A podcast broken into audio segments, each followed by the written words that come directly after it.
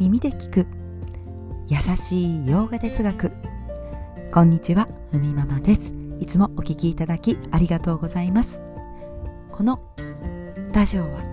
耳で洋画哲学を聞いて日常に生かしていこうというラジオです。はいということで今日は早速テーマに入っていきます。バガバットギーター11章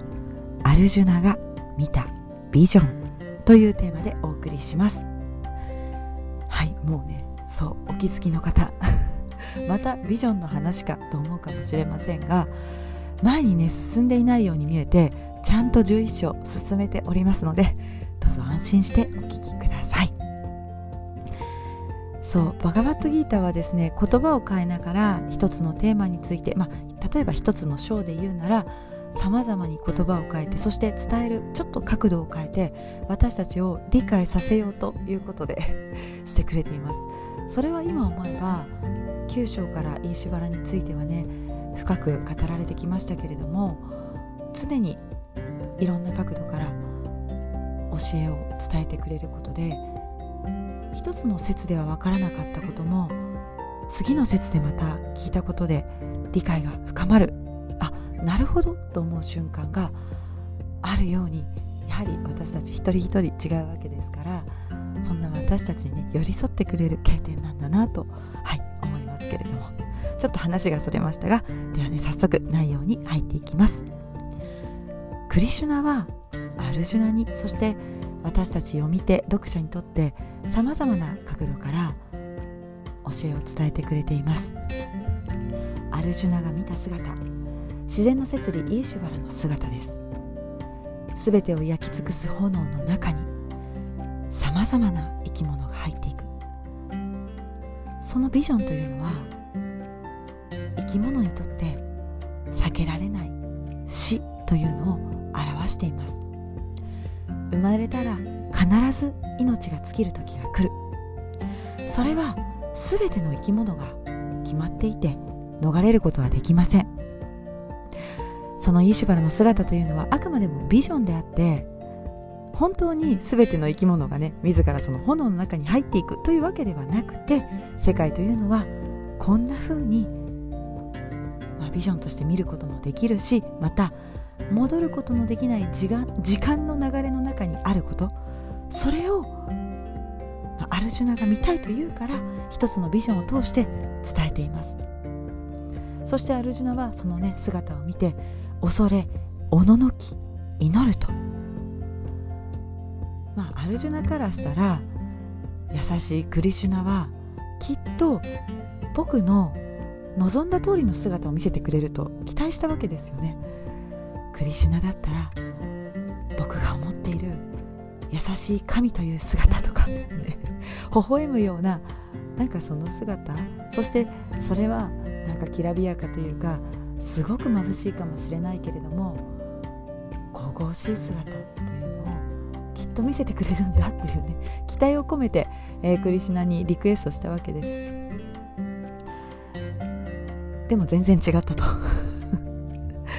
全ての時間そして空間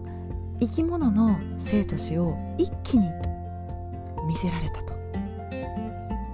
やはりそれはアルジュナにとって想像もつかないほどだった、驚異的なものですよね。言ってみれば、まあ、生物さまざまな、ね、生き物そして一人の死を見届けることですら私たちは心にものすごい負担がかかります。それを一気にアルジュナは見たことでなんだかもう見ていられないというようにじたわけですね。アルジュナが見たビジョンこれが教えてくれることについて最後まとめていきたいと思います。自然の摂理イーシュバラの口これが表しているものは実は時間なんですね。私たちは年を取って置いていくわけです。そして、まあ、死があって、まあ、形がねなくなると。これは時間なんだということですね。そして逃れられない現実。またイーシュバラの全方向に光り輝く姿というのは空間を示しています。全方向に広がっていく空間。それは自分の内側にもそして外側にも広がっているよということが伝えられます。この空間についてはバガバットギーター13章でまたね結構あの時間を割いて伝えています。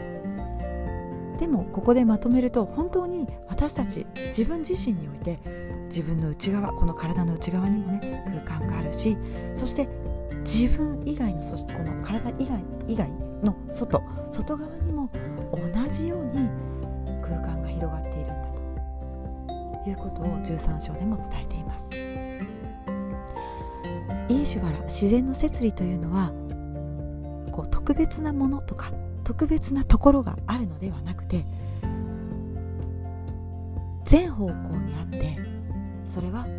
今も私たちの皮膚の内にも外にもあるんだということを伝えています。あなんかちょっとマイクの位置が私悪かったようでね途中音が小さくなったかもしれませんが申し訳ないです。そしてイーシュバラの場所の中で今生きている。そして逃れられないということですね。その時間の中に今自分の経験を積み上げていくことも私たちは逃れられないんだということを伝えています。そしてアルジュナは次第に実は態度が変化していきます。だってもうあるがままを見てしまったわけですね。自分が思っている期待以上の姿を見せられて驚くわけです。自分の期待と違ったと。最終的には全てがいいしばらになることを理解していく。少しずつ敬いの感情にそして態度に変わっていきます。理解が深まることで共に敬いが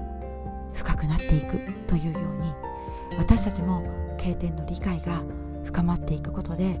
今自分に対してもそして世界に対しても敬うこと心が養われていく。